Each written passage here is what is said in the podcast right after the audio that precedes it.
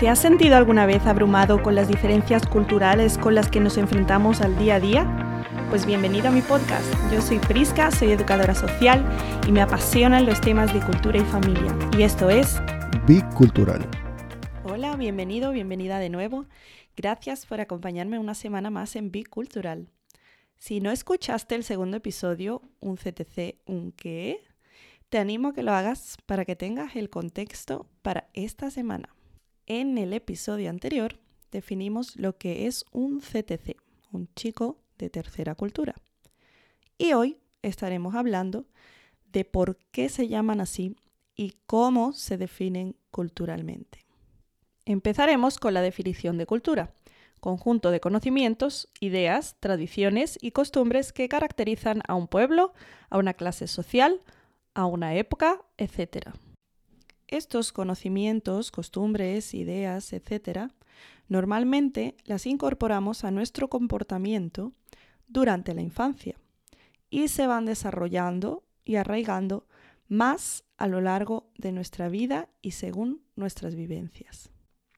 La familia, como nuestro primer ámbito de aprendizaje y socialización, lo definiremos como nuestra primera cultura.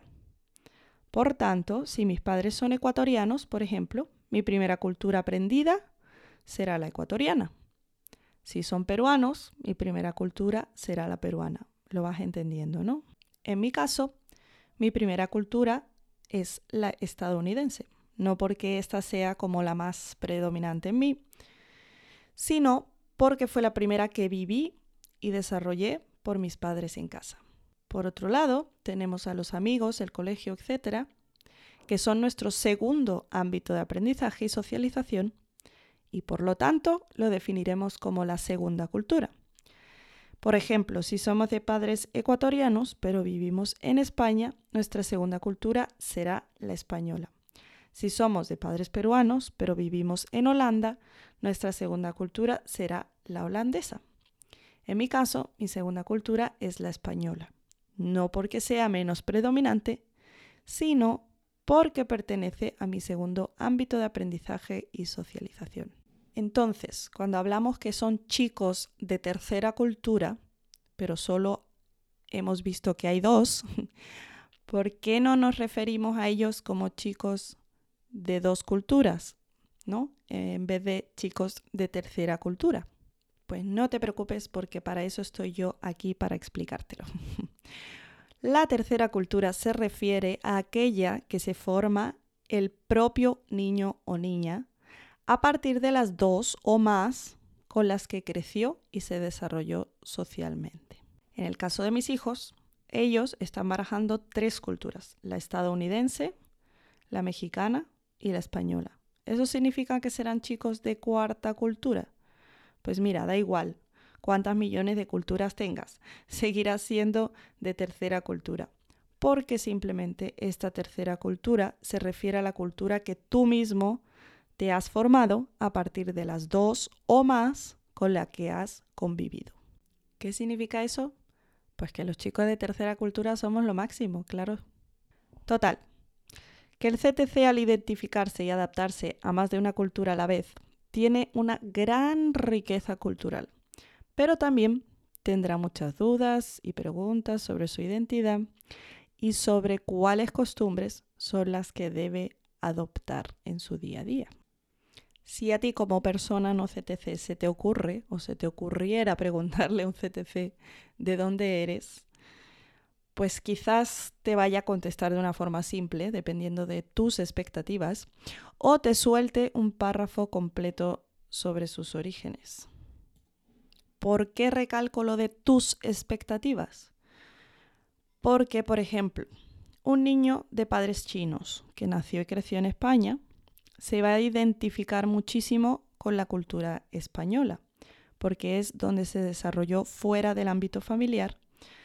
Pero cuando le preguntas de dónde es, quizás te responda China. ¿Por qué?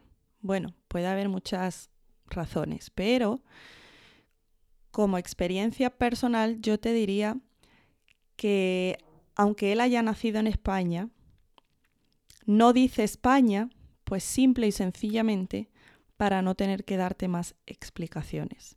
Si tú ves un niño con rasgos chinos y le preguntas de dónde eres y te responde España, el mismo niño sabe que entonces le va a tocar darte más explicaciones, porque su físico no corresponde con el de un español típico. Así que a veces el CTC te va a dar esa respuesta que tú esperas oír y no la real, para no tener que enrollarse más de la cuenta. Cuando alguien me hacía a mí esa pregunta de pequeña, la verdad es que no me gustaba nada, porque me sentía obligada a tener que contarle todo el trasfondo y me sentía como que me enrollaba como una persiana. La verdad es que no había una respuesta simple, siempre soltaba el párrafo porque sabía que si no lo hacía, pues me iban a hacer más preguntas, porque tu nombre es raro, porque pareces americana, etc, etc, etc, ¿no? Pero ahora de adulta, la verdad es que conociendo un poco más el tema, pues me puedo sentir orgullosa de mis orígenes, porque he entendido que son un gran privilegio, de que no todo el mundo goza, y por eso estoy aquí para compartir todo esto contigo. Entonces, como dice Guillermo Eddy en su libro, una de las primeras cosas que podemos hacer para ayudar al CTC es considerarlo un individuo y no etiquetarlo por sus rasgos físicos o por su forma de hablar. El CTC no representa un colectivo, por ejemplo, marroquí, peruano, coreano. El CTC que tienes delante representa algo muy diferente a la idea que tú preconcebiste en tu mente sobre él. Y si lo tratas basándote en esa preconcepción, solo consigues que esa persona se aleje en vez de acercarlo. Pues me encantaría contarte mi experiencia personal en este tema. Al haber crecido en un país diferente al de mis padres, me encontré con varios retos y luego desembocaron en una vida, la verdad es que de doble cara. Yo me sentía como un bichito raro, ya que yo era la única extranjera, muy entrecomillado, de mi clase. Era raro que yo hablara inglés, era raro que mis padres hablaran el español con acento, era raro mi nombre, eran raras mis creencias religiosas, en fin, un bicho raro. Como yo tengo una personalidad más de seguidora que de líder, y no me gusta mucho destacar y ser diferente, eso me llevó a querer rechazar la cultura de mis padres e incluso a veces renegar de mis valores, creencias, con el tal de ser normal, también entrecomillado, porque al final todos somos muy diversos, ¿no? Pero cuando eres adolescente, lo único que quieres es sentirte parte de un grupo, sentirte que perteneces a algo. Y si te sientes un poco diferente, pues ya el adolescente se hunde, ¿no?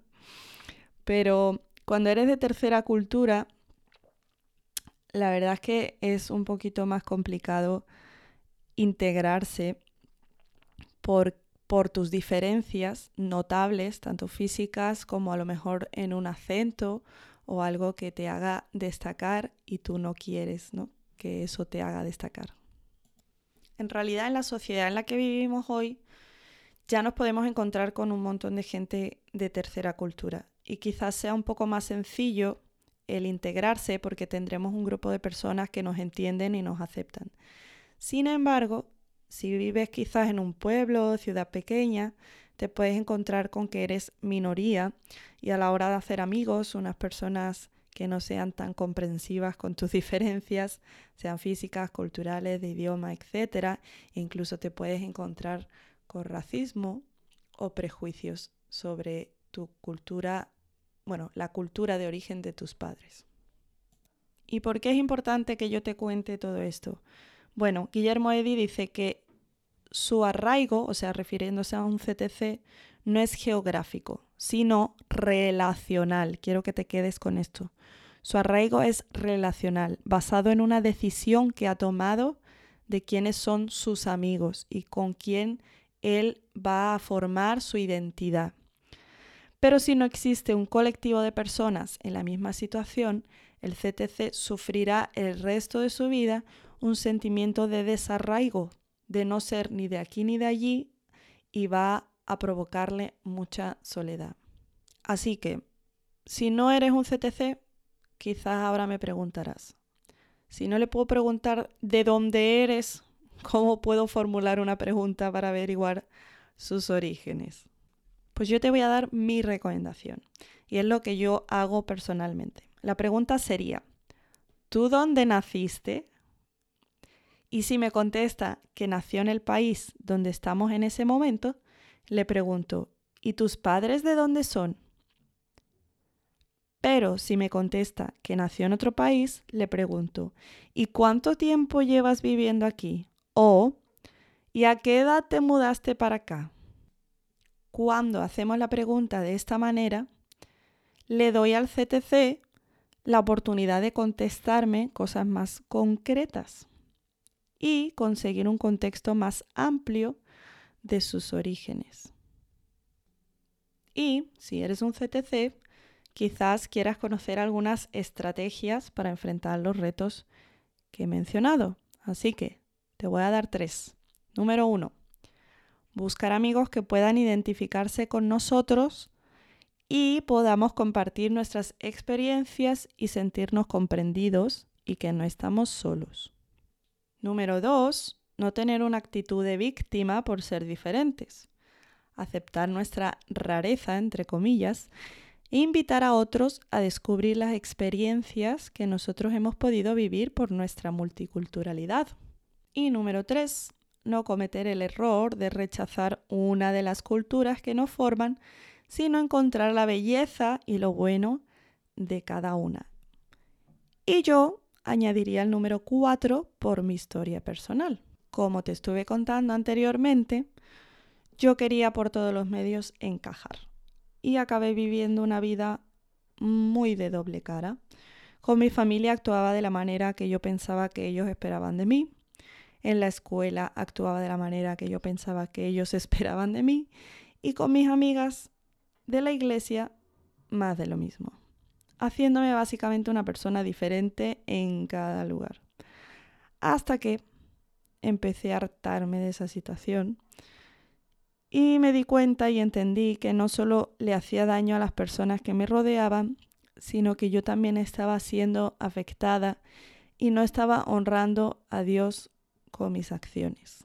No sé si tú seas creyente o no, pero para mí fue clave entender que la raíz de mi identidad no la iba a encontrar en una cultura, ni siquiera en las personas que me rodeaban, sino que el Dios que me creó y me formó con tanto amor me estaba esperando con los brazos abiertos para decirme que soy amada por Él, que soy aceptada por Él, que daba igual lo que pensaran los demás de mí, porque Él, el creador de todo el universo, había planeado mi llegada a este mundo. Y entonces me tocó arrepentirme de haber renegado de mis raíces, de haber rechazado mis valores, de haber tenido doble cara ante Él y ante la gente que me rodeaba. ¿Y sabes cuál ha sido el resultado de eso? El resultado es que a través del perdón que Jesucristo me otorga y el amor con que me acoge de nuevo en sus brazos, yo puedo tener una identidad firme. Puedo saber que quizás no pertenezca realmente a ningún lugar concreto en esta tierra, pero sé que pertenezco a un reino que no es de este mundo, al que estoy invitada a pertenecer para siempre. Si tú no compartes mis creencias, quizás pienses que esto es un poquito loco, pero para mí fue realmente la clave y creo firmemente que todo el mundo, sea CTC o no, puede pertenecer a este reino y encontrar el amor y la aceptación que al fin y al cabo todos anhelamos de una manera u otra. En conclusión, debemos mantener nuestra mente abierta, entendiendo que el CTC va a ser diferente. Va a tener una mezcla de valores, costumbres, actitudes, etc. Pero si estamos dispuestos a escuchar y aprender, tiene mucho que aportar. Y con esto te dejo el reto para la semana. Si no eres CTC, busca a alguien que parezca un CTC y prueba a hacerle las preguntas que te he enseñado te aseguro que todas las respuestas van a ser interesantes. Y si eres CTC, intenta aplicar los cuatro puntos. Número uno, busca un grupo de apoyo. Número dos, no seas víctima. Número tres, acepta todas tus culturas. Y número cuatro, hay un lugar al que puedes pertenecer, el reino de Dios, donde da igual de dónde eres, Él te acepta con los brazos abiertos. ¿Conoces a alguien que le vendría genial escuchar Bicultural? No dudes en pasarle la info. Tengo mucho más que compartir con vosotros y estoy segura de que todo lo que escuches aquí te será útil y práctico. No te pierdas el próximo episodio, donde continuaré hablando de este tema. Conéctate la semana que viene para descubrir más sobre este mundo bicultural. Para recursos, datos curiosos y mucho más, síganos en Instagram be.cultural barra baja pd o búscanos en nuestra página web bicultural.wixsite.com barra podcast y cuéntanos si conseguiste el reto y comparte alguna anécdota personal que hayas vivido de este tipo. Un abrazo y hasta la próxima semana y recuerda, bicultural.